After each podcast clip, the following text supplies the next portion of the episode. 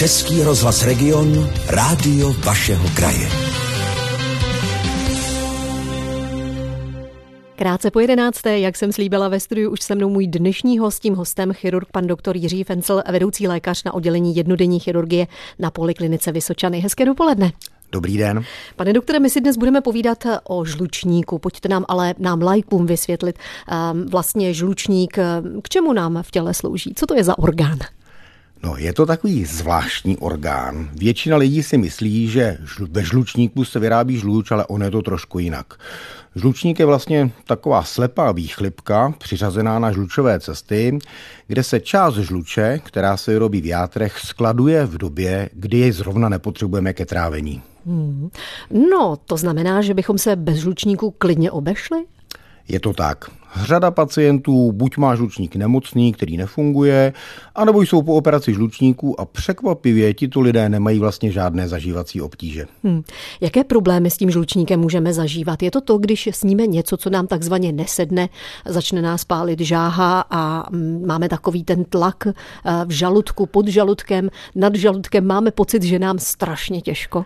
No, je potřeba říci, že na trávení se podílí spousta dalších faktorů a žlučník je jenom jeden z nich. Například vámi zmiňované pálení žáhy se žlučníkem vlastně vůbec nesouvisí, to je otázka žaludečních šťáv a jícnu. Žlučník a žluč samotná se podílí na tom, abychom úplně dobře trávili tuky. Můžete si to představit tak, jako když eh, aplikujete trošku saponátu do mastné vody, tak ta voda se rozletí na tisíc malých kuliček, takzvaná emulgace se tomu říká, a žluč v podstatě dělá v tom trávicím systému úplně stejnou službu. Žluč nám emulguje tuky. A pokud zrovna nejíme, tak je zbytečné, aby ta žluč veškerá odcházela do žlučových cest a do trávicího systému a u zdravých jedinců se ta žluč tedy přechodně skladuje v tom jmenovaném žlučníku. Hmm, co je tedy příčinou uh, těch problémů se žlučníkem? Klasické žlučníkové obtíže vypadají tak, že sníte něco mastného, tučného hodně a zhruba půl hodinky, hodinku po jídle se vám udělá takzvaně špatně. Máte pocit, že vám něco leží jakoby v žaludku, to znamená v horní polovině břicha. Můžete dostat křeče, střílí to někdy dozad, někdy u toho pacienti zvrací.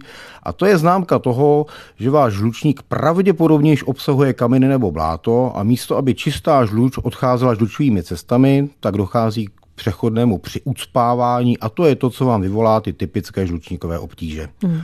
Pokud ty obtíže nejsou výrazné, nebo je to jenom drobný písek, tak se to může projevovat třeba jenom tím, že máte zvýšené nadýmání, že máte pocit dlouhého trávení a nejsou ty potíže některak dramatické. Hmm, znamená to, že člověk si řekne, aha, tohle mi nedělá dobře, vyřadím to ze svého jídelníčku a pak třeba i s takovým v úvozovkách nemocným žlučníkem může spokojeně žít? Ano, Řada lidí ví o tom, že má žlučník nemocný, bojí se operace nebo jiných zákroků a drží celoživotně dietu a řada těch pacientů v klidu dožije velmi vysokého větu bez jakýchkoliv komplikací. Na druhou stranu i lidé, kteří jedí velmi zdravě, dodrží všechna doporučení, mohou mít závažné komplikace, které ty kamenky nebo to blátíčko v tom žlučníku způsobuje. Stále si povídám o problémech se žlučníkem s chirurgem panem doktorem Jiřím Fenclem, vedoucím lékařem na oddělení jednodenní chirurgie na Poliklinice Vysočany. Koho nejčastěji asi potíže se, zlu, se žlučníkem um, potkávají, pane doktore? Jsou to um, starší lidé, nebo je to střední věk, nebo objevují se i pacienti v mladém věku? Tak obecně onemocnění žlučníků může postihnout takřka koho, kohokoliv zhruba od 12 let věku, ale nejčastější věková skupina je střední a vyšší věk a zhruba tři až čtyřikrát eh, nám na stole končí ženy. Je to dané genetikou, eh, Strava se na tom samozřejmě podílí také, ale v současné době se uvádí, že větší vliv má ta dědičnost, genetika, tak do jaké rodiny jsme se narodili. Viděli jsme i pacienty, kteří drží těžké diety od mládí a přesto mají žlučníkové kameny. Takže hmm. není to jenom tím přejídáním se. Hmm. Jste mě trošku překvapil tím, že ženy eh, vlastně na žlučník, eh, na kameny a vůbec obecně na žlučník trpí eh, víc než muži, přitom ženy spíš dodržují tu životosprávu než muži. Čím to může být? To se opravdu neví. Hmm. Jsou na to různé teorie, žádná se doposud nepotvrdila, ale realita je taková, že ženy skutečně trpí častěji na žlučníkové kameny. Nesehraje trošku svou roli i třeba těhotenství? Těhotenství roli nehraje, ale je to jeden z faktorů, kdy u pacientů, u kterých se zjistí žlučníkové kameny a plánují těhotenství ženy, tak jim rozhodně doporučujeme eh, ten problém řešit ještě před tím těhotenstvím, protože problém se žlučníkem během těhotenství může ohrozit maminku i děťátko. Mm-hmm. Jak se vůbec projeví tedy problém se žlučníkem? Kdy už se opravdu dá hovořit o tom, že skutečně uh, máme nemocný žlučník? Já jsem chirurg, já jsem příznivcem jednoznačných a rychlých řešení, takže si myslím, že pokud někdo dostane podezření, že po těžkém jídle mu nebylo dobře a měl normální porci, nebylo to nějaké obžarství mm-hmm. a měl obtíže, je to rozhodně důvodem k tomu, aby byl vyšetřen. Základním vyšetřením žlučníků je dnes ultrazvuk, sonografie, která nám krásně ukáže, zda s tím žlučníkem nějaké problémy jsou nebo ne. A pokud eh, se nalezne kameny, bláto, nějaká jiná patologie na žlučníku, rozhodně doporučujeme žlučník odstranit právě proto, aby se zabránilo případným dalším závažným komplikacím. Hm, můžeme si třeba pomoci i nějak sami doma, přeci jenom spousta Jasně. lidí sáhne asi po nějakém Jasně. čaji. Historie zná spoustu léčebných metod, které pomohou jak při žlučníkovém záchvatu, tak při dlouhodobých obtížích. Obecně se jedná vždy v první řadě o dietní opatření, to znamená okamžitě eh, zastavit přívod všeho, co obsahuje tuk, přechodně držet dietu, dostatečné množství tekutin. Navíc dneska máme řadu léků, preparátů, které pomáhají uvolnit žlučové cesty, aby když už ten kamínek tam někde cestuje, aby jsme dokázali ho vlastně přirozenou cestou vyloučit. Nicméně je to vždy pomoc, kterou doporučujeme pouze přechodně v nějakých situacích, kde není dostupná odborná péče a hned, jak tato příhoda proběhne, vyhledat odbornou pomoc a pokud možno operovat. Hmm. Když už tedy lékař potvrdí, eh, že mm, máme žlučník nemocný, jak dlouho čeká pacient na operaci, pokud to tedy není zrovna v nějakém akutním vážném stavu? Ano, je potřeba rozlišit dvě věci. Eh, pokud se jedná o chronické obtíže, nic akutního, tak je to vlastně standardní plánovaná operace a ta se v českých zemích velmi liší podle pracoviště. Na pracovištích, jako jsme my, to znamená jednodenní chirurgie, tam obvykle termíny jsou do 3 do 4 týdnů. Ve větších nemocnicích fakultního typu tam je čekací doba i několik měsíců. Vlastní výkon pak ale samozřejmě probíhá stejně na všech typech pracovišť. Stále si povídáme o žlučníku s mým dnešním hostem, chirurgem panem doktorem Jiřím Fenclem, vedoucím lékařem na oddělení jednodenní chirurgie na poliklinice Vysočany. Několikrát už tu tedy zazněl termín jednodenní chirurgie. Znamená to, že když opravdu lékař diagnostikuje to, že mám nemocný žlučník, tak eh, já k vám ráno přijdu a odpoledne odcházím domů? Máte skoro pravdu, ale nepůjdete odpoledne, půjdete až druhý den ráno. Dodržíme těch 24 hodin, takže mm-hmm. jeden den to se vejdeme, ale je to skutečně standardní průběh u plánované operace žlučníků ten, ten výkon jako takový obvykle nebývá dlouhý, trvá mezi 20 a 60 minutami a ta bezpečnostní přestávka po tom zákroku, takzvané to dospání, to je pro bezpečnost vaší i náš dobrý pocit jako lékařů, že máme jistotu, když vás druhý den ráno pustíme domů, že se opravdu nic nemůže stát. Hmm. A po tom laparoskopickém zákroku to je úplně standardní propouštění po laparoskopii pacienti opravdu druhý den mohou jít domů bez problémů a bez rizik. Já si myslím, že už všichni asi slyšeli termín na laparoskopii, ale přesto pojďme uh, trošku vysvětlit, jaký je rozdíl mezi tou klasickou operací, která se tedy vede tím řezem, a tou laparoskopickou. Ano, laparoskopie je v podstatě metoda, kdy do břicha nejprve zavedeme inertní plyn, to znamená kysličník uhličitý, který tělu nevadí a doslova do písmene si to bříško zevnitř nafoukneme.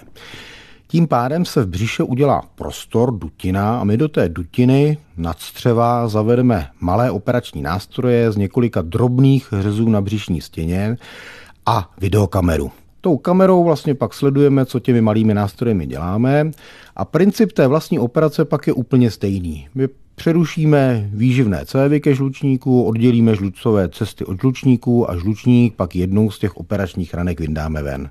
Takže princip operace je stejný, jenom to dokážeme z těch malých nářezů.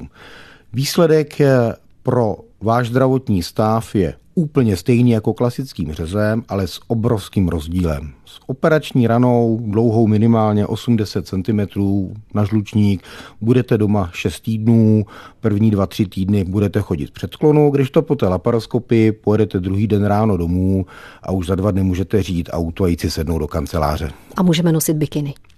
Přesně tak. I kosmeticky si myslím, že ten výsledek je nesrovnatelný. Jak je dlouhá je potom rekonvalescence vlastně po takové operaci? Po jakékoliv laparoskopii doporučujeme pacientům, aby nezvedali těžké věce, nesportovali tři týdny. Je to z důvodu ne hojení požlučníků, ale z důvodu toho, aby se, byť v té malé operační rance, ale aby se neudělala kýla. Mhm.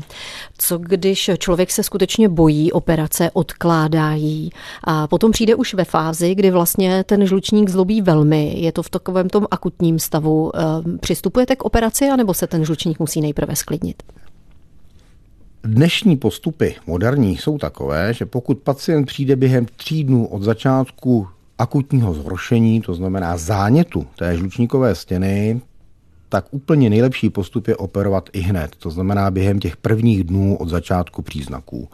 Pokud už pacient má takové obavy, že tento termín nestihne, je to několik týdnů, nález na ultrazvuku nebo na jiných vyšetřeních ukazuje, že stěna je ve velkém zánětu, pak se naopak operace skutečně odkládá. Pacient dostane antibiotika, léky na uvolnění žlučových cest a čekáme řadu týdnů, dnes dokonce lépe měsíců. Dříve doporučovaná čekací doba 6 týdnů se příliš neosvědčila. I po 6 týdnech ty stěny, ty změny na žlučníkové stěny byly takové, že často ten výkon nešel provést laparoskopicky a výkon musel být proveden klasicky, což pacienti ani lékaři nemají moc rádi. A my si stále na vlnách regionu povídáme o žlučníku, o problémech s ním, s chirurgem panem doktorem Jiřím Fenclem, vedoucím lékařem na oddělení jednodenní chirurgie na poliklinice Vysočany. Tak když už tedy člověk je odoperovaný, znamená to, pane doktore, že už má na dosmrti pokoj od žlučníku? No pokud jeho obtíže byly způsobeny opravdu jenom žlučníkem, hmm. pak v podstatě ano. Je potřeba ale zdůraznit, že řada pacientů má celou škálu různých obtíží. Mohou mít eh, chronické žaludeční obtíže, žaludeční vředy, reflux, to znamená návrat kyselin do jícnu. Hmm. A žlučník je jenom jedna část, kterou dokážeme elegantně vyřešit. A je pravdou, že pokud žlučník odoperujeme, už se mu opravdu nikdy nic nemůže stát. Hmm. A ruku v ruce se žlučníkem jde sliniv slinivka a přebírá ona potom tedy funkci toho žlučníku? To je trošku jinak. Slinivka vyrábí úplně jiné produkty, enzymy, které doplňují žluč. Žluč se vyrábí v játrech, takže i po operaci žlučníků vaše žluč nadále funguje a odchází plynule do 12 terníků neboli do zažívacího systému. Takže slinivka jako taková nemá se žlučníkem až tak moc společného. Pouze v případě, že kamínek ze žlučníků ucpe žlučové cesty, může dojít naopak i k onemocnění, k zánětu slinivky a pak může jít i o život. Hmm, a i v tomto případě vlastně se žlučník víme, když je tedy mm, ten kamínek eh, podrážděný. Ano, Nebo je to, ta, je to tak, že my chceme zabránit tomu, aby kamenky opouštěly žlučník a mohly právě ucpat ty žlučové nebo slinivkové vývody. Hmm. A právě proto ten žlučník vyndáme celý i s těmi kamínky, aby už se tam žádné nemohly nikdy objevit. Tak mě napadá, neexistuje třeba nějaká tabletka, kterou by člověk spolkl a ta tabletka by rozpustila ty kameny? Samozřejmě existuje. Medicína v minulosti našla preparáty, které některé typy led, eh, žlučníkových kamenů dokážou rozpustit, nebo třeba některé fyzic, fyzikální procedury, jako je rázová vlna, ale ukázalo se, že pokud začnete rozpouštět kámen nebo kamenky, oni se nejprve začnou zmenšovat. A čím menší kámen, tím je větší pravděpodobnost, že vycestuje do těch žlučových cest a tam napáchá ještě větší škody, než když pouze bydlí ve žlučníku. Hmm. Takže je to metoda, která se nikde na světě nedělá, neosvědčila a velmi, velmi nedoporučujeme. Hmm. Znamená to tedy, že čím větší kameny, tím lépe pro toho člověka? No, zní to ošklivě, ale pokud máte jeden velký kámen, který dále neroste, může se stát, že o něm opravdu nevíte a může to být třeba jenom náhodný nález při ultrazvukovém vyšetření. Naopak extrémně velké kameny vadí už jenom s tím, jak jsou těžké, jak tam tlačí na okolní orgány a mohou způsobit zase závažné komplikace jak na žlučníku, tak na okolních orgánech. Hmm. A vy jste také zmínil bahno. Co to znamená, hmm. když má někdo ve žlučníku bahno? Bahno nebo bláto je v podstatě předstupeň kamenku. Můžete si to představit tak, že žluč původně úplně tekutá a ve žlučníku se postupně zahušťuje. A při tom procesu zahušťování začnou vypadávat krystalky, takže pak je to, vypadá to skutečně jako pů, řídké, nejprve jako řídké bláto, pak husté bláto a pak se v tom blátu začnou objevovat teprve malé kamínky. Je to podobné, jako když se tvoří perly. když zanedbáme vlastně svoje tělo a budeme ignorovat to, že nám žlučník dává jasně najevo, že je s ním něco v nepořádku, může to tedy opravdu vést až k tomu, že by takový člověk mohl na zánět žlučníku umřít? Obecně eh, jakékoliv zánětlivé onemocnění, pokud není léčené, může mít fatální následky. Eh, abyste přehlédla eh, zánět žlučníku, musel by ten zánět byl opravdu hodně rozjetý, řadu dní s horečkami, teplotami, velkými bolestmi břicha. Nicméně chronické záněty žlučníků a neléčené kameny s opakovanými obtížemi mohou způsobit nejčastější závažnou komplikaci, to je ucpání těch žlučových cest, o čem jsme si povídali v souvislosti s tou slinivkou a uvádí se, že u opakovaných chronických zánětů může dojít k takovému dráždění žlučníkové stěny, že mohou mít i následky vzniku nádorových onemocnění. Hmm. Jak bychom se tedy měli chovat, eh, pane doktore, abychom eh, se nepotkali s problémy se žlučníkem? Jsou lidé, kteří říkají, já můžu sníst cokoliv, já mám místo žaludku takzvaně igelitový pitlík, mě nic nerozhází. A jsou lidé, kteří eh, si opravdu dají jednou za čas něco mastnějšího a už mají problém.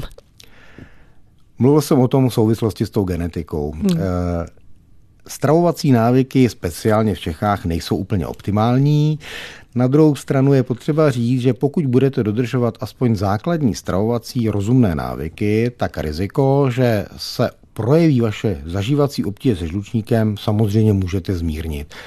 Ale nedají se úplně vyloučit, i přesto, že bude dodržovat všechna lékařská doporučení. Já vám moc děkuji za spoustu zajímavých informací, které jste nabídl našim posluchačům k dnešnímu tématu. Mým hostem byl chirurg pan doktor Jiří Fencel, vedoucí lékař na oddělení jednodenní chirurgie na Poliklinice Vysočany. Tak tedy hodně zdraví, méně eh, problémů se žlučníkem u pacientů a někdy příště naslyšenou. Já děkuji za pozvání, hezký den. Český rozhlas Region, rádio vašeho kraje.